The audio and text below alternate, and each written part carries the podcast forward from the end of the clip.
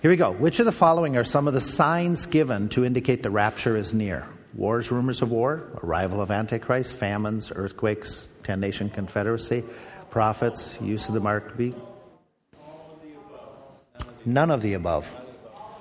No, none of the above. There are no signs given to indicate the rapture. All these signs are given for what? The second coming of Jesus Christ, not the rapture. Okay? And so there are absolutely no signs that are that need to be fulfilled in any way, shape, or form before the rapture takes place. Now, these things have to happen before his second coming to the earth. But let's talk about that. Let's get into the next event in history, which is the second coming, but you know, the coming of Christ, let me put it that way. But let's back up. Let's uh, make sure that we're all on the same page. That we are started last week saying that when we approach the study of end times, we need to have several facts in mind. One fact, we said, is God knows all that will happen. We believe that, we understand that. God has chosen to reveal a lot of the things that will happen. Okay? He's given us a lot of information. There's a lot of, but the Bible was given for and about prophecy. Number three, we know that what the future holds is only known to us as far as God has chosen to reveal it. There are a lot of informations and a lot of details that we want to know about the future, but God hasn't chosen to reveal it. And some of these passages talk about how certain things, like what heaven is all about, what it's like, what happens in there, other than what is revealed in Scripture. Even he said that the person who had passed away and gone to heaven and come back again, that he wasn't allowed to speak certain things. Deuteronomy, we often quote this verse secret things belong to the Lord, but that is a passage that is dealing with prophecy and end times that God has chosen not to reveal everything. God has set up, or did set up, certain criteria by which we could tell in the Old Testament, New Testament, who was legitimately telling the truth. And so we looked at a lot of those details. In fact, if somebody were alive in today and saying, I had prophecy, they would have to fulfill that if the gift of prophecy were still functioning today. Number five, we are expected to study the doctrine of eschatology. We pointed out that we are commanded to study all scripture and since a lot of the Bible deals with prophecy, we're commanded to study it. But also, we find in Hebrews chapter 6, and we looked at this at length last week, that the doctrine of future events is called one of the foundational doctrines, which means all believers dealing with uh, those who are born again, one of the early doctrines that they should be understanding is future events, which means you who are older in the Lord should understand it as well. We are able to study future events, though sometimes it gets a little bit confusing and hard and sometimes when we look at the book of Revelations, it takes us a little bit more brain power and thought than what we anticipate. We are expected to understand. In fact, in Daniel's day, he was told to seal it up, that certain things were not going to be understandable until later on. Now, in the book of Revelation, he says, Keep the sayings, seal not up the sayings, for the time is at hand. We are able to understand more of the prophetic pattern that God has established, more of the chronology than any other time in history. And so we're supposed to be able to study it and make sure. Now, we ended up last week talking about this. What makes it so hard to study end time prophecy at times? We made several observations. There's false teachers giving misinformation that started in the very beginning of the New Testament era, still continues today. We pointed out that, that in the Bible, there was snippets given, there was tidbits given of prophecy. They weren't all put into one book, one collected uh, chronicle, and put in chronological order, but they came at times a little bit here, a little bit there, which makes it a little bit difficult for us to piece it all together. And one of the areas that makes it hard is we sometimes get so caught up with the minutiae or the detail, and prophecy as it is given doesn't always give all the detail, and so we have to be careful in our study in that regard. And as we said, there isn't a chronological order given in the Bible that says, okay, let's start reading in this gospel. Even the book of Revelation is really interesting as you go through the book of Revelation. He gives us a little bit uh, of information, and then he, like in uh, in some of the chapters, he gives us about the the um, seals, the trumpets, the vials, and after he gives some of the information, then he goes back to the beginning of it and gives more details. So he jumps, gives a big picture, then he gives more details, and so sometimes that's confusing when we don't understand how they wrote in those days. And uh, there's gaps of time in prophecy. we'll see that when we get into the book of Daniel, especially. Uh, what do we do? And this is where we ended up. What do we do to make sure that what we're doing in studying prophecy, that we're being accurate? Well, like in all scripture, we study it literally. What that means is we understand there's figure of speech, we understand that there's symbolism, but if the plain sense makes common sense, seek no other sense. So when he talks about 1,260 days, three and a half years, a time times and a half a time, when he gives figures like that, there's no reason for us to doubt that he's not talking about a three and a half year period. When he talks about 42 months, 1260 days, time, time, and half a time, he's talking about a specific period of time that we don't have to allegorize or spiritualize, but we're talking three and a half years. When he talks about a thousand year kingdom upon the earth, we don't have to spiritualize it and say, okay, it may not be a thousand years, it might mean or re- reference this. It's a thousand years. When he talks about a kingdom on earth, it's a kingdom on earth. We have no reason to say, okay, it's a spiritual picture. Okay, it's when he talks about Satan cast into hell and being bound. We have no reason to make that a spiritual picture like Satan is, like some do. They say Satan is already bound. I can't imagine if Satan is bound right now how, how you do that theologically when you look at the world around us. So we read it literally. The best commentary on scriptures, the best commentary on prophecy is other prophecy. Compare scriptures with scriptures. Let's do number C. We read it contextually. We have to understand who was writing, to whom they were they were writing, what was the time frame. And so, like in the Old Testament, we have to understand is he writing to the Jews when he says, Be ready for the kingdom, da da da da da on who's he talking to? Is that kingdom for for them? Is it for us? Who the promise is given to? It's very, very important. Letter D. The best theological approach is what we are going to call dispensationalism because it's a biblical term. Ephesians chapter 1. Ephesians chapter 1 talks about this, and uh, this is important in your prophecy. Ephesians chapter 1, jump down to verse 10. In our King James, we read the word that in the dispensation of the fullness of times, he might gather together in one all things in Christ. Jump to chapter 3. Ephesians chapter 3, where he talks again in verse 2. I'm going to be quoting from a King James. If ye have heard of the dispensation of the grace of God, which is given me to you, word, how that by revelation he made known unto me the mystery. And then he goes on, he talks about in verse 3 or verse 5, which in other ages was not made known unto man. What he's using here is a term that uh, some of you were with us when we talked about uh, just recently how to study your Bible. We spent a couple weeks on this, but let's just do it very quickly. The word dispensations is a theological term. Okay, we saw it in a couple passages already. It shows up, and the literal interpretation of the word, okay, or it promotes a literal interpretation of the word. The word means a stewardship. It means a responsibility, it's an assignment given. When it's used in these passages, Ephesians 1 and Ephesians chapter 3, he's talking about eras or periods of time when certain responsibilities were given. For instance, period of time. There was a responsibility given to worship that people had to do what? That's different than what we do today. They had to bring sacrifice, and that was very legitimate. That was appropriate. What did they have for the leadership? For their sacrificial system. What did they call them? Priests. Do we still have priests today that we have to go through? No, you're your own priest. Um, where did you have to go to worship and make sacrifice? To the temple. Okay, and so there was a whole different setup. Okay, was there? There's a certain era of time when certain foods were different than than what they are now. Okay, in um, in creation time, at the very beginning, what could people eat? Okay, the vegetation, the vegetation. Okay, in the beginning of creation, there was the vegetation. When were people allowed to start eating meat? Okay, coming off the ark. Coming off the ark was okay. Now we're able to start eating eating the meats that very clearly. Uh, then in the Old Testament law, what were they allowed to eat? All foods only the clean foods. There was unclean foods they couldn't eat. What is available for us to eat today?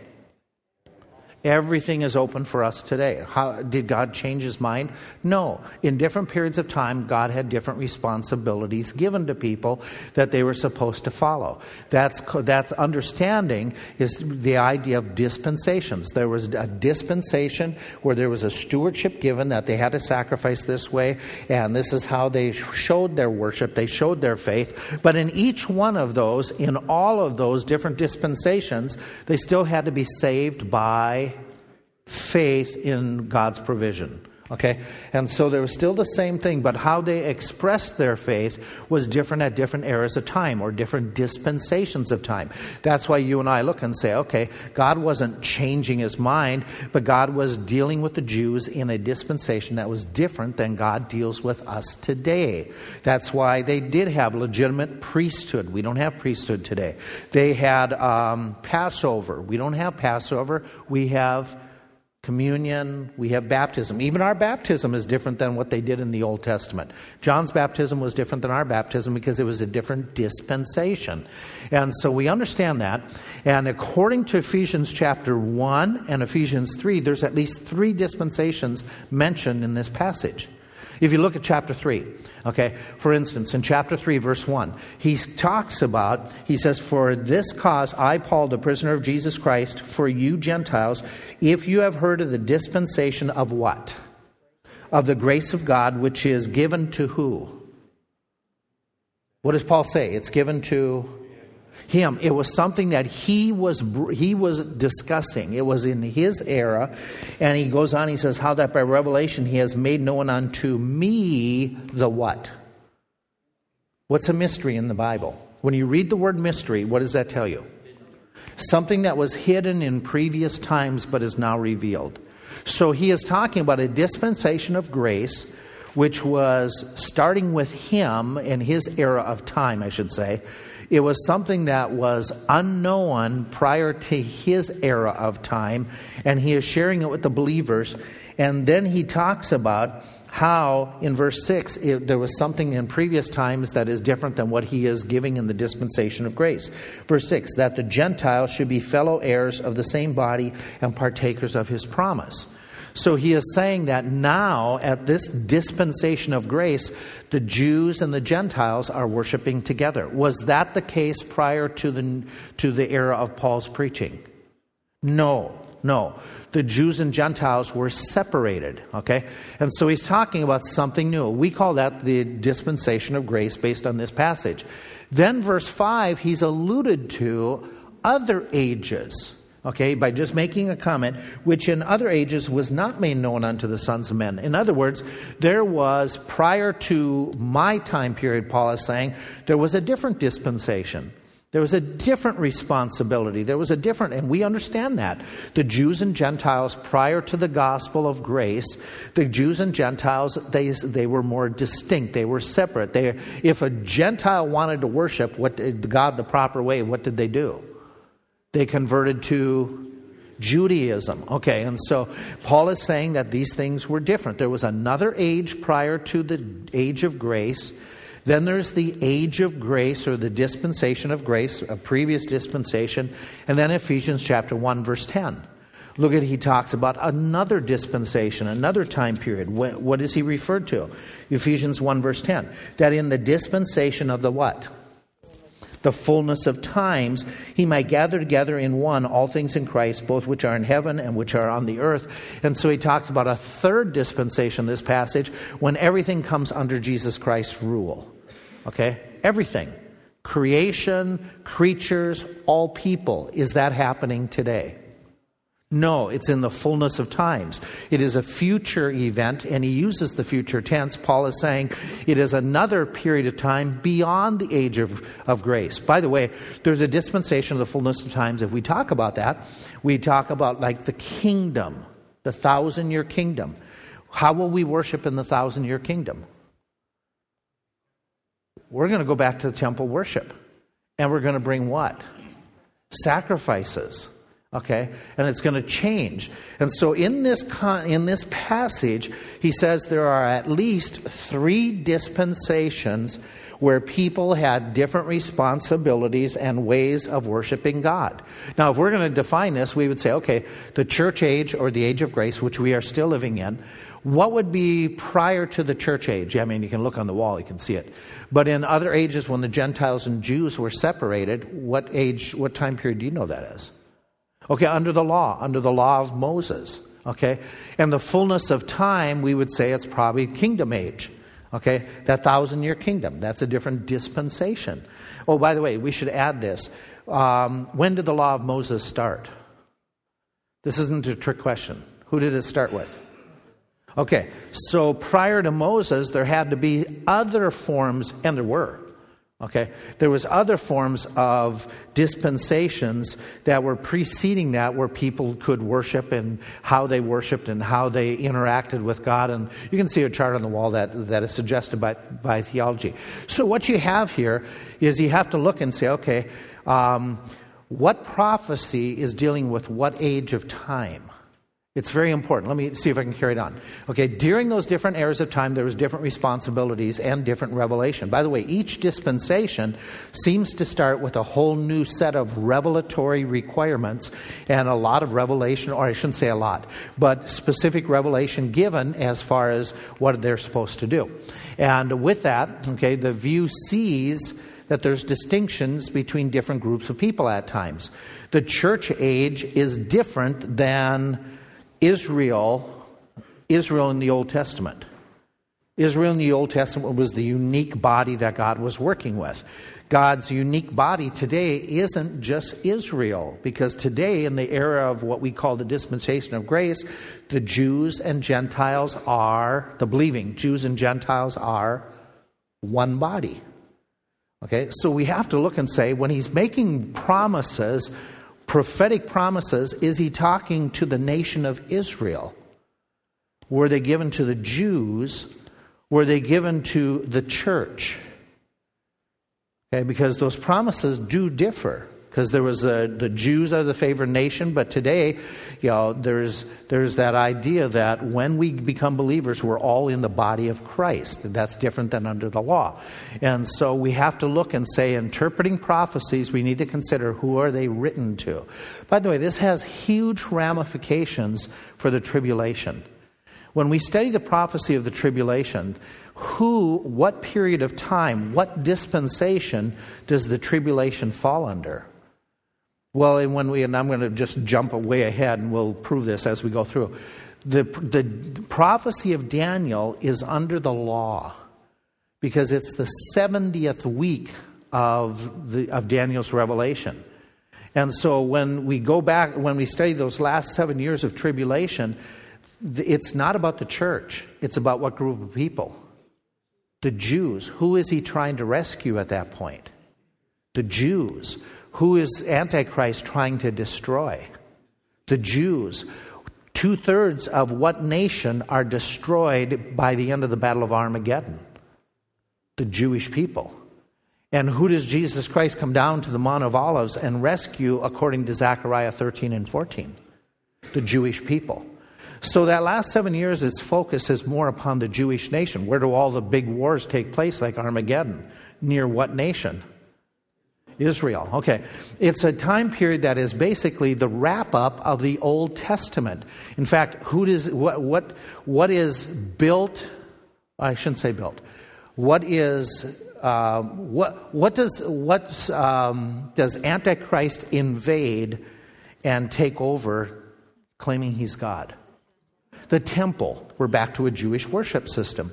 Who does he send to be some of the preachers? Not the, just the 144,000, but two prophets. Okay? And it's considered to be Moses and Elijah. Those are the guys that come back and they do it. It's a Jewish time period. And it's, it's all focused on the Jews. So, where's the church at the time of the tribulation? We're gone.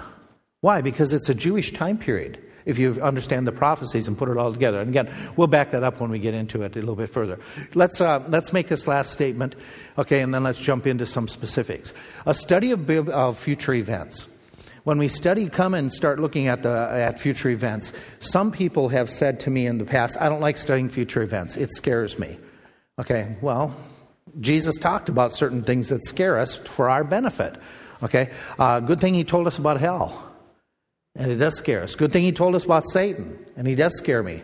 Okay, but it's for our benefit. There is benefit in studying Old Testament, uh, studying uh, biblical prophecy and future events. In fact, in the book of Revelation, as the book begins, he said, "Blessed is he that reads and they that hear the words of this prophecy and keep the things found therein." There's a special a special blessing according to Revelation 1 3 for your approach and study of the book of Revelation.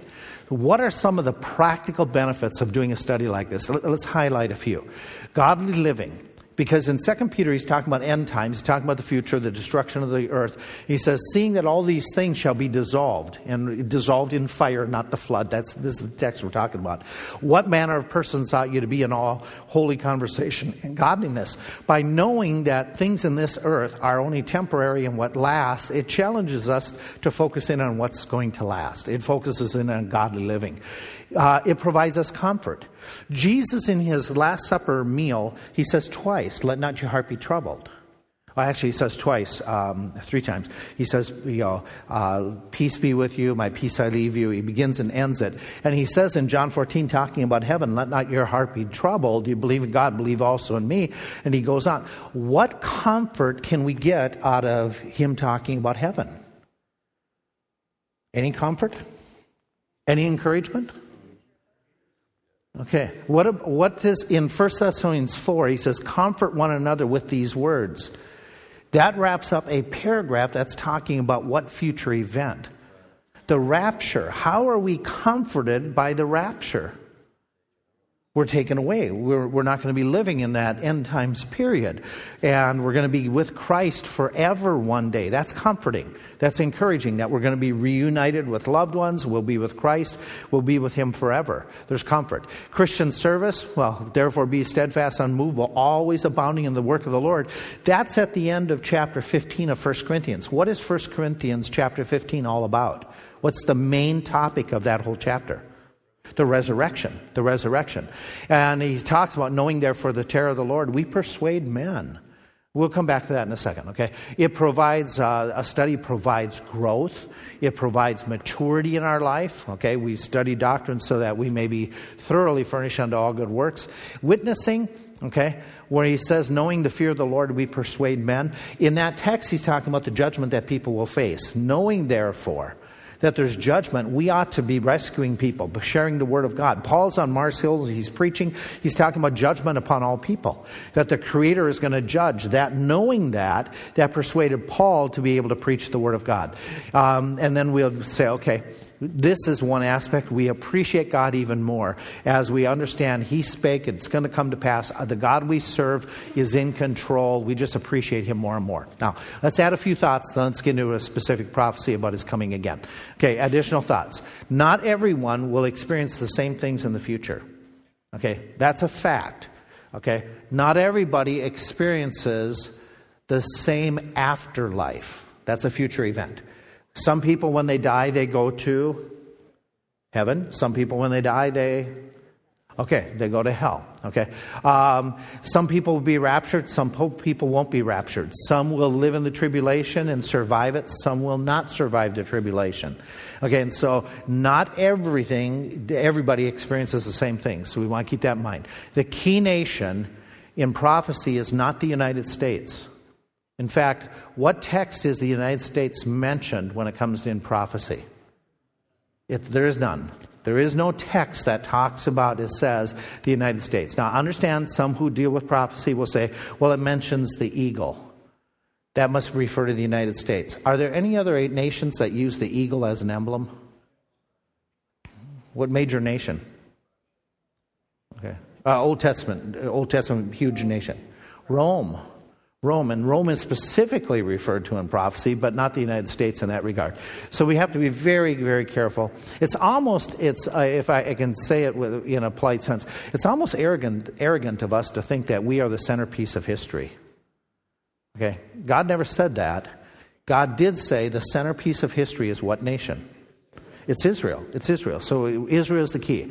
Although God has chosen not to reveal the exact day or hour of the Son of, that He comes, we understand that.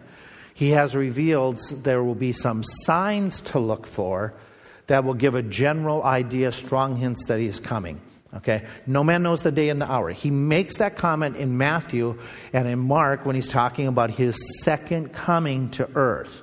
That's not the rapture. He's, he's, he never talks about the rapture in the Gospels. It's never mentioned because Paul refers to it later as a mystery. So when you read those prophetic passages, they're not rapture. Don't get caught up with that. Okay, they're talking about his coming again to rescue the nation of, of Israel and the second coming and dealing with Antichrist in that last seven years. He gives signs, but he says you don't know the exact day and hour. Now, for me, here's what throws me. Okay, um, and we'll talk about this later on. But he gives he gives days. He says from the signing of the covenant with Antichrist, there is 1260 days. Then the treaty is broken, and there's another 1260 days before he comes back. Well, wait a minute. Is there a contradiction in Scripture? He says we can't know the exact day, but he said 1260 and 1260. Then how do we not know the exact day? We don't know when it starts. We don't know when it starts. And give you the illustration in the book of Daniel, it talks about from the signing um, from the decree to go back and to rebuild Jerusalem. There shall be, and it, and it starts that whole prophecy of 490 years, or the, uh, the 70 weeks of, uh, of Daniel's prophecy. When it's, it says that there's 490 years, okay, that it's going to start. The problem is there's four different potential decrees. We have history and we still can't figure out which one did he start with. So, what's that say? There could be a possibility that in the future there could be multiple decree, uh, treaties between Israel and the Western nations. Is that, do you see that happening in politics today? That there are multiple treaties or agreements, and so he says we don't know the exact hour of the day. Okay, but he gives us strong hints. The keystone Okay, just like Pennsylvania is the keystone state that just kind of held them all together, this where its location and its political powers during the Revolutionary War. The keystone text of, of prophecy is Daniel chapter 9. To start studying all prophecy and dates and all those things, you got to understand Daniel chapter 9. It is the, it is the prophetic passage upon which Jesus builds when he talks about wars and rumors of wars. The book of Revelation builds upon Daniel chapter 9. Now, we need to study it. We're not going to do that today. We're going to study into another area. We're going to study the next major event in prophecy, and it has to do with the return of Jesus Christ. Let's, let's jump into this. Okay. There's a lot of there's a lot of prophecies in the Old Testament talk about Jesus coming and dying. Okay? In fact, I've put an insert today that, um, that I thought would be to your benefit to have in your files um, that gives a whole listing.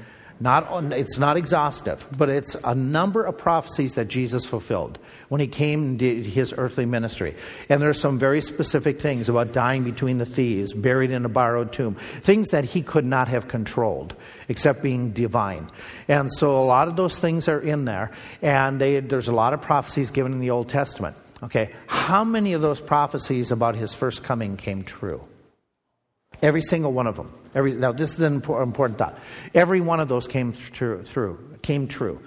He also has a lot of prophecies about his coming again, uh, his second coming in the Old Testament. Uh, Jesus talking about, I will come again. A lot of different details that he gave.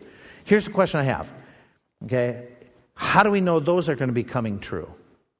If you look at the list of prophecies, okay, that Jesus comes back, and if all of the prophecies were 100% true in detail about his first coming, what does that indicate about his, the prophecies in the second coming?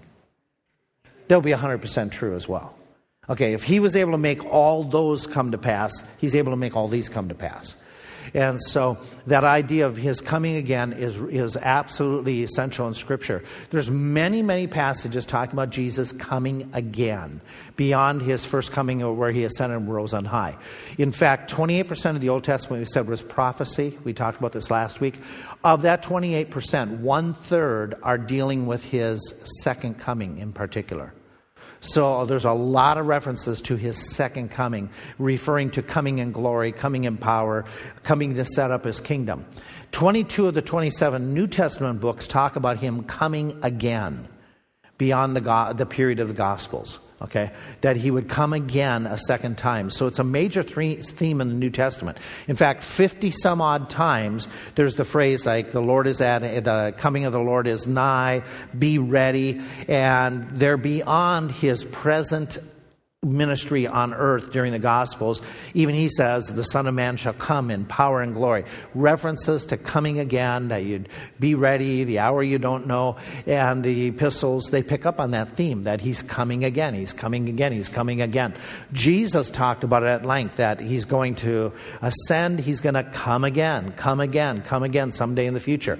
The angels, when he is ascending up into heaven, why do you men stand here and gaze up? Even so shall he come again. The epistles, there's multiple passages, and this is not exhaustive, but multiple references. He's coming again, he's coming again, he's coming back, he's coming again. And so you have this, uh, this conclusion that this coming again was a very popular topic. It was in, with the ministry of Christ and the apostles, and it was commonly accepted. The apostles don't dispute it. They don't refute it. They have that, that, that connection with the Lord for revelation, and they state it and they adhere to it that it's not a false doctrine. He's coming again. He's coming again. And so it's a very, very important topic that he's coming again. He's coming again. Provide comfort. He's coming again. Provide incentive for service. He's coming again. Therefore, share the word of God. And just on and on and on. The question we have is why is he coming back? Why is he coming back? Now, I'm, I'm talking in big general terms here. He's coming again. Why is he coming back? Let me show you a few texts that give us explanation. Go to Second Thessalonians. Second Thessalonians tells us one reason that he's coming back. Okay? And there's multiple reasons, but let's show you the five that are given in scriptures. In Second Thessalonians chapter 1, um, he talks about Jesus Christ coming again. And watch what he talks in reference to this passage. He's talking and he's referring to those people who are going through troubles and trials and difficulties. And he says in chapter 1 of, uh, verse 7 of chapter 1 in Second Thessalonians, To you who are troubled, rest with us. When the Lord Jesus shall be revealed from heaven with his mighty angels in flaming fire, taking vengeance on them that know not God, that obey not the gospel of our Lord Jesus Christ, who shall be punished with everlasting destruction from the presence of the Lord when he shall come to be glorified in his saints and to be admired. Why is he coming back? Basic reason. One of the, one of the main reasons he's coming again. To judge, okay? It's to render judgment upon the lost. It's very clear. This one of the reasons he's coming back is to render judgment upon the lost. Okay, we're talking coming again. I'm not talking rapture. Uh, I'm not specifically talking, you know, which part of his coming, rapture or second coming. He doesn't refer to and give specifics here. Just he's making comment that one of the reasons he's coming back is to judge the lost. Now go back to 1 Thessalonians. 1 Thessalonians chapter 5 he makes comment in this passage. We'll do a couple different texts here. He says, verse 9, For God hath not appointed us, who are believers, to wrath, but to obtain salvation from our Lord Jesus Christ. Let's back up a little bit. Let's go to chapter 1, verse 10 where he says, We wait for his, for his Son from heaven, whom he raised from the dead, even Jesus, which delivered us from the wrath to come. And then in Revelation chapter 3, he talks about deliverance as well. And so, another reason that he's coming back, he's coming back, and that's going to be the reason that we would give this way, is to rescue living believers from the wrath to come. Okay? He's coming to bring judgment. He's coming to rescue believers from wrath to come. We're not saying these are simultaneous. But this is all his return has to do with this. In John chapter 5, in John chapter 6, he talks about the resurrection. And if you look up the text, he's talking about how he's going to come again and he's going to resurrect people, and some unto life and some unto death. Let me see if I can just grab the one here in Revelation 6, verse 39, where he talks about this is the will of the Father which hath sent me, that all should that he hath, he hath given me should I lose nothing, but raise it up again at the last day. And this is the will of him that sent me, that every one which sees the Son, believes on him, may have everlasting life. I will raise him up at the last day. And so one of the reasons he's coming back is to resurrect all the believers from the grave. That's part of his return. His coming again is to resurrect people. Revel, Romans chapter 11, he's coming back, and this has to do with the nation of Israel. He's coming to redeem Israel from destruction, to save the remnant of Israel. And then in Romans chapter 8, he talks about creation groaning because of the sin nature. He's coming back. Part of it is to rescue creation from the destruction of sin. Those are, those are the basic five reasons given in Scripture why he's coming again. Okay? Now, do, does this all happen simultaneously? He never said that in any of those texts. He just says he's coming again. These are the reasons. Now, what we have to wade through is when he comes, to rescue living believers? Is that at the same time that he comes to judge the lost? It is at the same time that deceased Christians rescued. Is it the same time that Israel is rescued? Is it the same time creation is regenerated? Okay, now we have, a, we have that dilemma is what occurs in what order? And so we start looking and saying, okay, when is he coming back?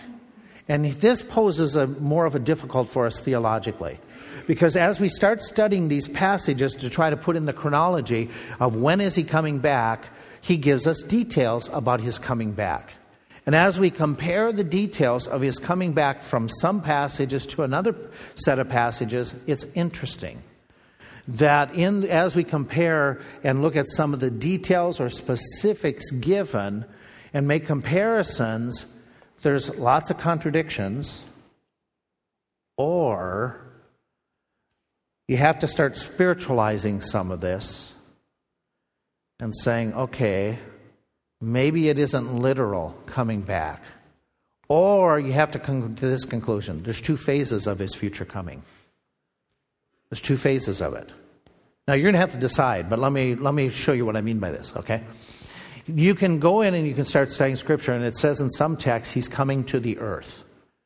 But in some texts it says he's coming to the clouds. Which one is it? Okay, do you see what I'm saying?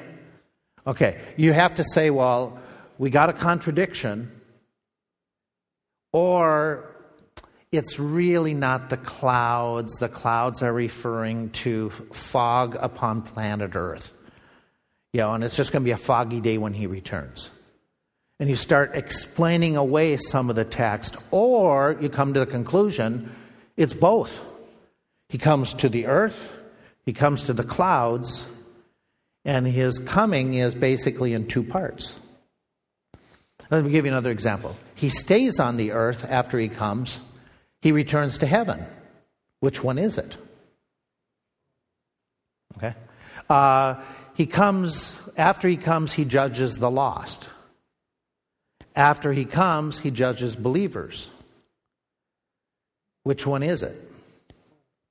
Okay.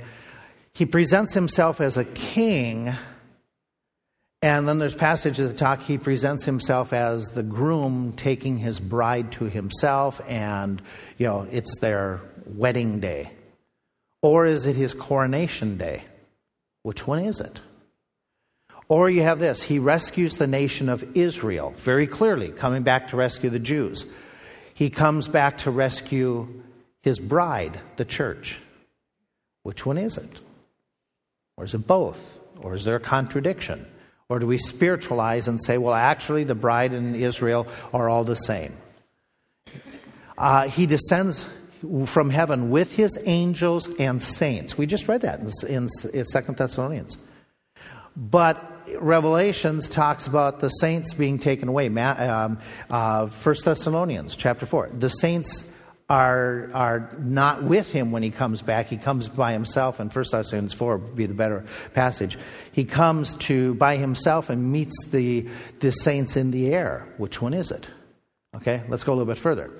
His focus is on the Jews. His focus is on the bride. His coming is gradual and seen by everyone well, wait a minute. Second Thessalonians, uh, Second Corinthians says that in a moment, in the the twinkling of an eye, okay, it's it's not the blinking, it's the glistening of the eye. It's the it, it's in an atomus, the smallest unit that they knew at that time of time. Okay, it's very sudden coming. It's not gradual. It's he's come, he's gone. Or he's going to come and everybody's going to see. There are many signs. There are no signs. Which one is it? Okay? It's spoken of throughout the Old Testament. He's coming in power and great glory. 1 Thessalonians 4 says this is something never revealed before. His coming to the clouds and taking away his saints, and it's brand new. Okay, which one is it? Okay, the conclusion you have to have if you're going to be a literalist is everything that I've given you in the first column is talking about his physical return to planet Earth at the Mount of Olives. It's that which is the majority of the Old Testament. It's that which Jesus talked about during the Gospels. He is coming at the end of the tribulation period. And he very clearly gives all that, that information that at the end of the worst of times and the worst of days, you're going to hear the wars and the rumors of wars. And after all those things, then shall the Son of Man come in power and great glory. The first column is talking about a coming not to planet Earth, but to the clouds to take away the saints, take them to heaven to judge them, take away his bride, and that is what we refer to as the term the rapture. So his second coming is going to be in two phases. One's going to come to the clouds, that he's coming again, and one is to the planet Earth. Now you have the challenge of saying, okay, which one is he talking about in which text?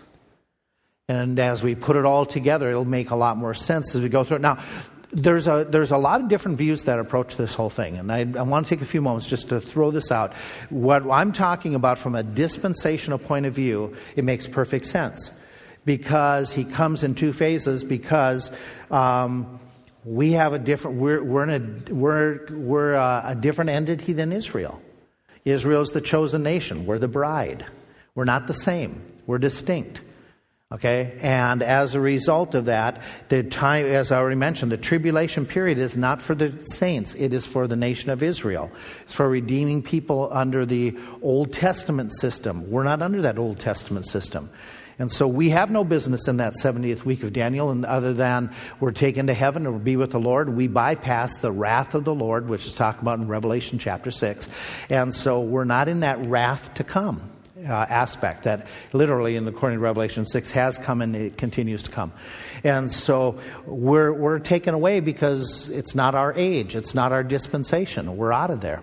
But there's a variety of different points of views that come, and you're going to sit down and you're going to read, and if you go on the internet, you're going to run into some of these. You're going to run into people that when they start talking about the second coming of Christ, you got to understand where they're coming from. Um, let me see if I can do it this way. Does everybody who uses the term born again mean the exact same thing? No. What does some people mean when they say you got to get born again? How does that happen for some people? Go ahead.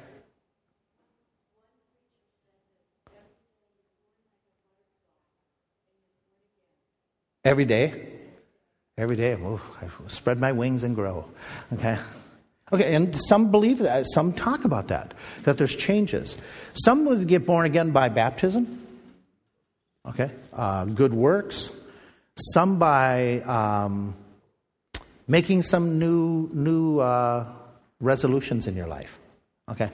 So when we talk to somebody and they're using the term born again, what do you want to do? You, what's that?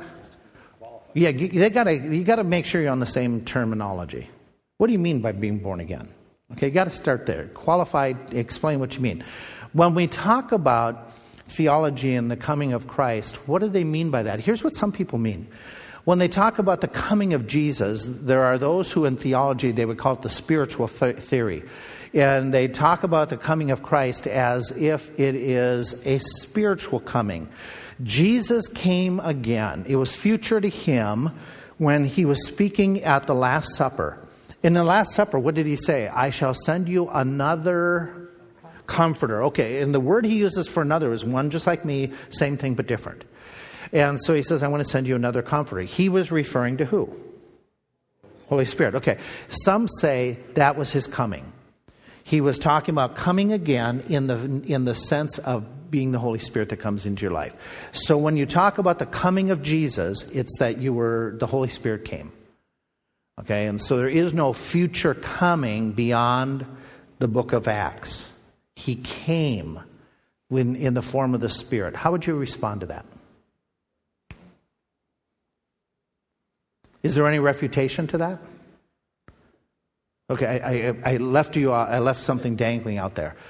They say that his coming was in the first chapter of the book of Acts. Okay, the second chapter of the book of first, first second chapter of the book of Acts. That was his coming. Is there any reference to him coming again after that in the epistles? Hello? Okay, okay. So if that is true, if this idea that his coming was spiritual, then why are there so many references still to he's coming again, he's coming again, he's coming again in the epistles, in the preaching in the book of Acts? Did the apostles not get it when they say he's coming again? After the book of or after pentecost took place. So you look at it and say theologically it's just it's very shallow. It's, it just doesn't make any sense because you're not taking into account all the prophecies of he's coming again throughout the rest of the book of acts and beyond. Here's what some say. They say it's a conversion theory. The conversion theory is that jesus comes into your heart so when he says, I'm coming again, he's talking about, I will enter into your body and I will come to you personally. And so then again, we would say, well, if that's the case, why do all these saved writers still talk about him coming again, coming again, coming again, if it has to do with being born again? They were already born again. Makes no sense. Let's, let's add this. Okay, now we're getting into what's called some more of the theology. There are a lot of books, there's a lot of internet that talks about post-millennial theory. This talks about the possibility of Jesus coming again, but when does he come? Yeah, post means after. What's millennial referring to? Okay, the kingdom, the kingdom age. So Jesus will come again, but it's not soon. He's not coming soon. He will come again at the end of the millennial age after we have made the earth ready for him. In other words, to make the, re- the earth ready, we have to get rid of all sin. Uh, what else? Let, us be practical about how. What, what do we have to eradicate from the human race? Social ills, Social ills like crime, poverty, discrimination, wars, nations, um, poverty, hunger, lack of education. We got to get it ready, otherwise Jesus isn't going to rule. He isn't going to pick up a he isn't going to pick up a broken thing. He wants it all fixed before he gets here. Okay, what type of gospel does this lend towards? The social gospel, that idea that we have got to stamp out everything. Okay, and get rid of all, and make, and by the way, we have to get the planet Earth ready. Okay, so what do we have to take care of planet Earth wise? Pollution, global warming. Okay, all these things play in. It comes from a theological point of view. The theology is we've got to get the world ready to be a bigger, better place that Jesus, so Jesus will come again. And no one knows when that end of that age is going to be because it doesn't mean a literal thousand years, it just means to, you know, whatever. Okay, so you have all that, and you and I would say, okay, if this is true, then why does the Bible say that in the latter days men will wax worse and worse. Why does it say the world's going to get to be a worse place? Because the Bible is true and this theology is wrong. Okay? Let me add this and then we'll wrap, we'll wrap up these two. Amillennial is basically there is no millennium. It's similar in the sense that there, we're just going to one day enter into an eternal state of perfection and everything will be great. There is no kingdom, there's no tribulation, there's no rapture, and everything is just spiritual. And all we, we're dealing with right now is, a, is we're not necessarily dealing with Satan, there's just good versus evil. And we just need to get rid of all the evil. Okay? And it spiritualizes everything. Okay, refutation, Jesus talked about uh, kingdom. Premillennial is the idea that Jesus is coming back before the thousand year kingdom because we don't have the ability to fix up planet Earth. Okay? He alone can bring in universal peace, prosperity. He alone can correct social ills. He alone can take care of uh, war, rumors of wars. He alone can do all that. So that's premillennial. Which one are you? Okay. Do you believe Jesus alone can fix the ills and ailments? Absolutely, absolutely. We're going to talk about that Jesus a little bit and how he ministers to us, so let's get ready for worship.